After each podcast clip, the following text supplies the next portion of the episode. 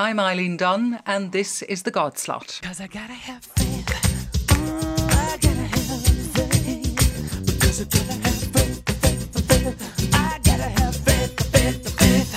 This week, the whirlwind that is Pope Francis continues to take the world's media by storm by being the first Pope ever to feature on the front of Rolling Stone magazine. The extensive cover story reflects his unusually wide appeal, which cuts across demographic lines of age, political views, and even religious affiliation. This may in some way console the Pope after a crow and a seagull swooped in and attacked two peace doves he and two children released on Sunday as a symbolic appeal for peace in Ukraine. In an open letter following this incident, the National Animal Protection Agency in Italy said that because the doves were bred in captivity and lacked strong survival instincts, releasing them into the wild, as is often done at the Vatican, is like condemning them to certain death. And still in Italy, a vial containing the blood of the late Pope John Paul II, who will be proclaimed a saint in April, was stolen from a village church in a mountainous area east of Rome, sparking a manhunt that included more than 50 police and a team of dogs specialised in tracking. Here in Ireland, it's Catholic Schools Week this week, and the Association of Catholic Priests has decried comments on the teaching of religion in primary schools made by the Minister for Education, Ruairí Quinn, as unreflective. The Minister had suggested that this time could be better spent in improving children's reading and maths. To discuss the statement of the Association of Catholic Priests, we're joined by one of its leaders, Father Jerry O'Connor. Father Jerry, you're welcome to the God Slot. Thank you very much. We did invite the minister or his spokesperson to appear, but the press office was unable to help us, so I'll probably have to play devil's advocate. That's fine. The reaction of the Association of Catholic Priests to the statement, unhelpful, you said. Why? Well, we believe it was unhelpful and surprising. One of the reasons we choose these words is because at the moment there are sensitive negotiations taking place about handing over schools held by religious trusts uh, so that there might be a greater diversity. And I think most of us, and certainly in the Association of Catholic Priests, we acknowledge the need for greater diversity in terms of patronages. Uh, For example, I live and work in the Ballyfermot area of Dublin. There are nine primary schools in that area. All of them are held uh, by Catholic trusts, and we would recognise that there needs to be greater diversity. So, at this sensitive uh, time, uh, the minister has taken the uh, opportunity to criticise the teaching of religion in schools. But what we understand is that there is no plan to change government policy around religious trusts, religions being able to hold patronages in, in Ireland, and that that will continue no matter how many schools are, are handed over. So it seems surprising that the minister would uh, seek to uh, criticise the teaching of religion when it is an, an accepted, established model operated by the Department of Education that religious trusts can run schools, and that part of that, as you would expect, is that religion would be taught. He also said he was disappointed at the lack of progress, that in fact no school has divested itself of patronage despite the undertaking to do so. Under the Irish Constitution and the Education Act, uh, parents have a, a big say when it comes to the education of their children. So you can have a situation where a patron might be happy to uh, offer the campus, the school building to another patron that would uh, represent a, a different tradition. However, the parents, the teachers must be consulted. And it's very difficult to get uh, agreement in a localized area around the change of a patronage. The teachers will have concerns, anxieties, and worries about their contracts, the ethos. And, and parents who largely are happy with the schools that we have and the, the ethos that operate there can also have strong objections and uh, reservations. It's much easier to start from a greenfield site, a new school with a different type of patronage. And I, I think all of us who support uh, the uh, plurality of patronages are, are, experiencing frustration about this process. Indeed, but isn't it also the case that there are a lot of children in our Catholic schools who are there because their parents don't have a choice? There's nowhere else to put them at the moment. So, should we not start looking at ways to change the situation within the schools? The truth is that, for example, I'm the chairperson of a school with people from 14 different nationalities, nine different religious uh, traditions, where there's a, a, great sense of inclusiveness and on the ground, locally, children from different faiths and uh, religious traditions talk to each other about that. When, when we celebrate, for example, First Holy Communion, uh, we will often have a child from the Muslim tradition singing one of the songs or hymns that's important to them.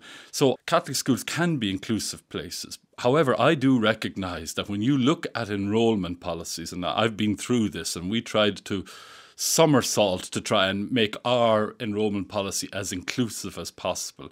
Uh, usually, you start with saying the children in a particular parish area who are Catholic are given first priority, then siblings, and it goes down the, along the line.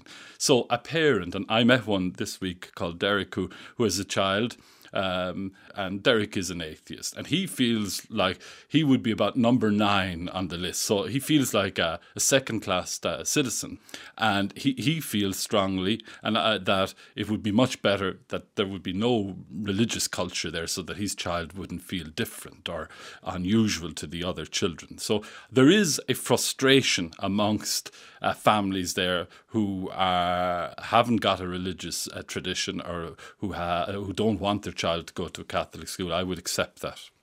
Now, having said that, um, a letter written by Dr. Daniel O'Connell from Mary I points out that the primary school curriculum in its introduction in 1999, there are seven areas of teaching in primary school, and one of those is religion, so it's obligatory it is obligatory eh, th- that it takes place within uh, the school setting, but a parent uh, has the opportunity and the choice to uh, have their child not sit in in specific religious education uh, classes, and schools will really try hard to facilitate that.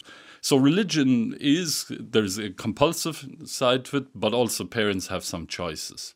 Well, I note that in your statement, the Association of Catholic Priests, you are generally supportive of the shift from school to parish for sacramental preparation. This is one of the bones of contentions of teachers and others that the years during which children are making their first communion and making their confirmation, that a huge amount of time, school time, is devoted to the preparation of children for that purpose we believe in the association that it would probably be better that the faith formation for communion and confirmation take place outside of school in parish settings. We get very little evangelization dividend from uh, the school being a, a Catholic school in the sense that I work in an area with a 2% church uh, practice rate. So there sometimes there is this idea that we are uh, creating um, a new generation of devout Catholics uh, from our schools. Uh, most of the committed uh, next generation of Catholics are coming from engagement at the uh, parish level. And I think if you were to fully study the minister's comments, he is talking about faith uh, formation. Uh, however, he muddies his comments by seem by suggesting that numeracy levels and literacy levels would be improved if there was less uh, religious education. And I would argue strongly that uh, children flourish in a learning environment where there's a holistic approach, which includes uh, physical education, PE, and also in religious classes, when they're well done, there will be moments for stillness, calmness, meditation, helping children to appreciate beauty, also bringing in some of the other talents and skills that they have for music and song and drama, things like nativity plays. And so, therefore, children are helped to overcome some of the uh, barriers to improved literacy by getting rid of clutter and chaos from their lives and helping their imagination. So I couldn't understand the minister's comments around that because to support his argument, you would have to produce evidence which suggests that in schools where there is 30 minutes of religious education that the numeracy and literacy levels are less than in schools that don't devote 30 minutes to uh, a religious education program. And to the best of my knowledge, there isn't any such evidence. Well, it certainly has pushed the subject back up to the top of the agenda. Where do you think it's going to go now? Well, I, I think that the minister's efforts to achieve a greater diversity of patronage, I think that needs to be supported. It needs to be encouraged. But also, I'd like the minister the government to uh, addressed the concerns that there might be some kind of an agenda which would suggest that religious trusts cannot uh, administer schools and that they can't teach religion or they should de-emphasize their uh, the, the religious uh, class time. I think that some um, uh, comment from the minister that might allay fears, I think, would be helpful. Well, we did, as I say, ask for the minister or a spokesman, and they weren't able to help us. But Father Jerry O'Connor, thank you. No doubt this one will run and run. Pastor Joel Edwards was director of the General Evangelical Alliance until the end of 2008. He recently visited Ireland to promote a film based nine week course meant as a resource for Christians known as the Jesus Agenda. He met and spoke to Jerry McCardle. The Evangelical Alliance is a broad church alliance of evangelical churches. And I guess the heartbeat of the alliance is to seek to uh, mine the biblical truths from the Bible and then to ask how we communicate those truths to the realities of life. So, everything from who was Jesus, how do we understand God, how do we understand the claims of the Bible, and how do these make sense in the everyday realities of contemporary life? Now, a lot of people, when they hear the word evangelical, they think uh, fundamentalist. Um, but you're not like that. You're not a fundamentalist. In fact, you've spoken out against a certain kind of fundamentalist, haven't you? Fundamentalism within the movement. Well, that's the nicest thing which has been said to me for a long time. You know, we don't deny that it, within every shade of uh, religious system you have uh, extreme views and polarities, and that is true of the evangelical movement around the world. But I think that historic evangelicalism at its best is about the common good, is about um, seeking to be true to your Christian faith, uh, to be true in your allegiance to Jesus Christ, to be a true disciple, and yet to be a servant of Christ to people in the world. And I think if that's if that's your posture, um, it doesn't really accommodate arrogance, and it tries to marry assurance of faith with humility.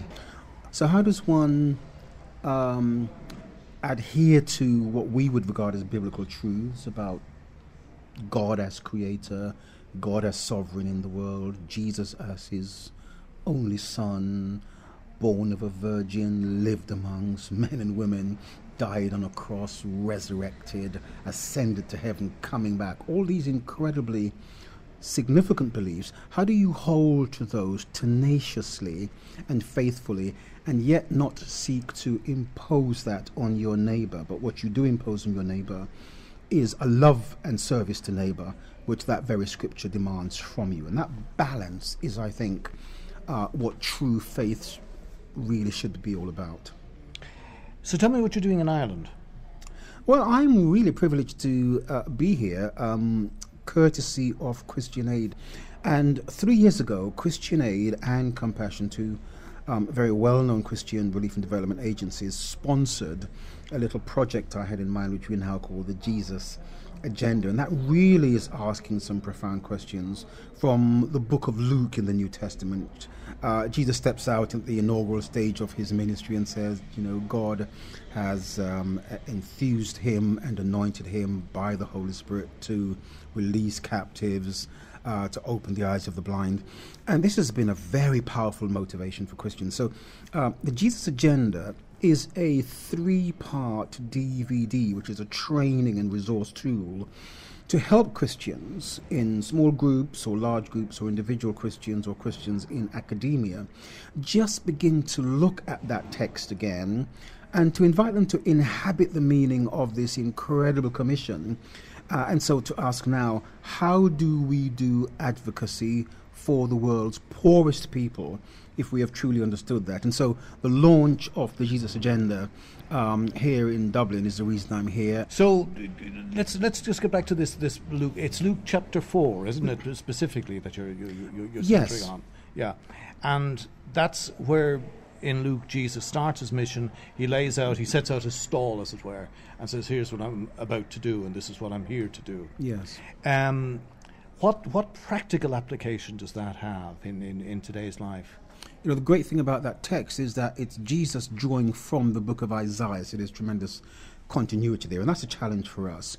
And so, if one looked, for example, at the material importance of Jesus' ministry in the context of his world, what did it mean when he healed a leper? Actually, it meant he was restoring someone to their community because he didn't need to live in a leper colony anymore. What did it mean if he healed a lame or a blind person? Well, it meant that person became economically viable. You didn't have to beg anymore. Or when he healed a woman who uh, uh, raised the, to, from death uh, um, uh, a woman's son and restored that son to the woman, that means here is your pension scheme, here is your security in the context of the first century.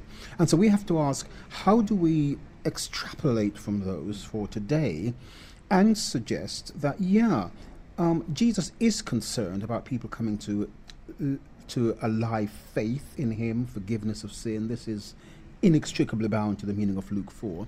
But what we also seek to do here through ministries like Christian Aid and others is to ask how do we free the oppressed? And so it's been fascinating to see Christians pull from this text and become involved in anti trafficking, to become involved in anti corruption, to become involved in seeking to build education for children to, attack and, and, and come against malaria and preventable diseases. So there are practical implications flowing from this ancient manifesto of Jesus in Luke 4. See, that's very interesting what you say, and, and, and that view of the miracles, because uh, sometimes you get the impression, listening to some preachers, that Jesus was a conjurer of some sort, you know, who went around doing magic tricks.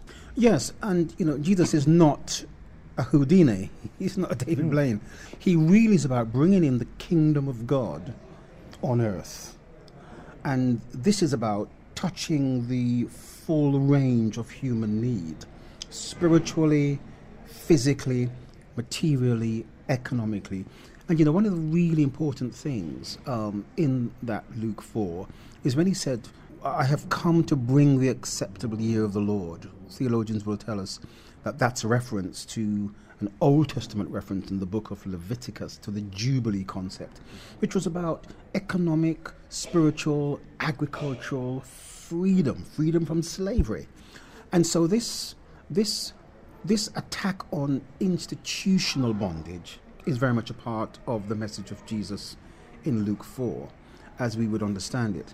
And so, yeah, the Christian church has a mandate to the whole of human need, from spiritual need to those things which are perpetrated through institutions and structures which keep people bound. And that's the excitement of it. And once again, you know, that's the kind of thing uh, which advocacy demands of us. We build the hospitals, we dig the wells, but actually we speak up to the powerful as well. You see, again, interesting what you say there, because what you are saying is what, in fact, people like Bob Geldof, Bono, pop stars, actors, people in public life who probably don't have any religious belief whatsoever are actually doing. They're living this. And it seems then that the Spirit is moving them, if not uh, more, then certainly as much as the pious pastor standing up in his pulpit talking a lot. Well, I have to say, you know, from time to time I find myself in meetings with what we call secular bodies, um, looking at issues like human rights. So I have an opportunity of being on um, the Foreign Secretary's William Hague's um, advisory group on human rights and religious freedoms. We meet twice a year. And when we leave that one and a half hour meeting, I have to say that there are times I'm reflecting on it and I think, you know what, that to my mind felt more missional than some prayer meetings I have attended because these are people who have dedicated their professionalism, their time, their passion, even their anger at looking out for someone 5,000 miles away they will never meet I think that's incredible. And there has been a long established theological debate amongst biblical scholars about what does common grace mean? What does it mean to pursue, uh, you know, the common good? And it seems to me that God's generosity must mean that He works principally through His church, imperfect though we are, but He works comprehensively in the world. And sometimes He does that through instruments and individuals who would not necessarily say Jesus Christ is Lord, but who nonetheless find themselves in the slipstream of God's desire to free people from oppression. And I just celebrate that whenever I find it.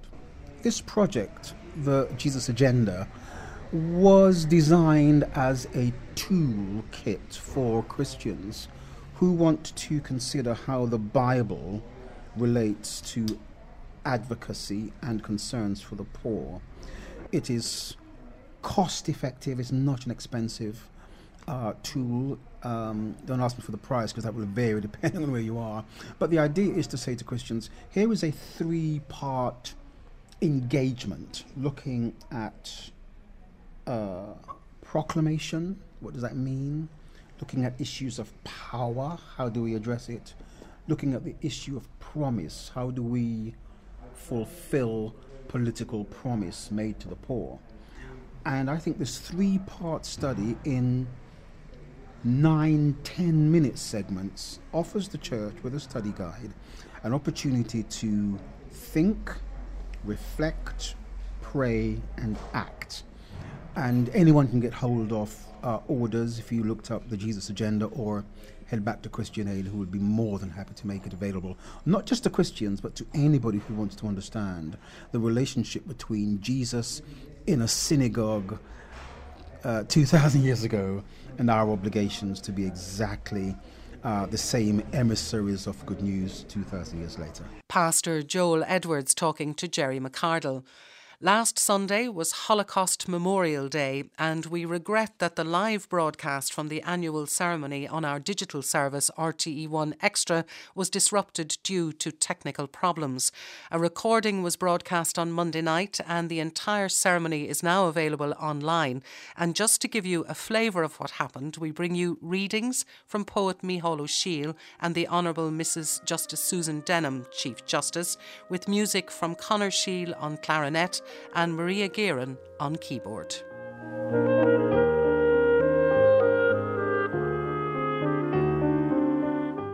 Clamouring for water, even a handful of snow.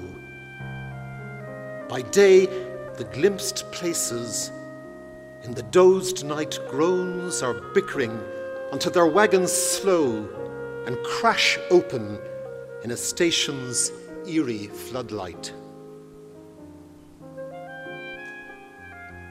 Uncanny ordinariness. No baggage, they're told. A dozen SS men with a stony, indifferent air move among the arrivals, questioning how old, healthy or ill, and pointing either here or there. Men won't abandon wives. Together afterward, they're reassured. Some mothers, unreconciled to leaving small children, are soon transferred. Good, they say. Good, just stay with the child. A finger is pointing. Caprices of fate allotted frozen silence of lives unseamed and parted.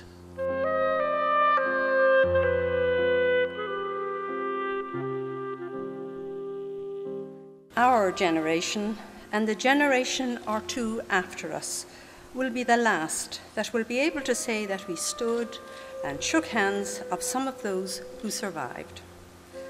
Go home from this place and tell your children and your grandchildren and your great grandchildren that today in Listowel you looked into eyes that witnessed the most cataclysmic events ever unleashed by mankind upon mankind. Tell them that you met people who will still be remembered and still talked about and still wept over 10,000 years from now. Because if they are not, then there is no hope for us at all. The Holocaust happened, and it can happen again. And every one of us, if only out of our own self sense of preservation, has a solemn duty to ensure that nothing like it ever occurs again.